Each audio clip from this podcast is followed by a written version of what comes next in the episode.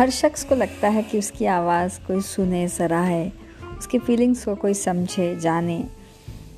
और podcast record करने podcast is one of the best way जहाँ पे आप अपनी आवाज़ को कई लोगों तक पहुँचा सकते हो।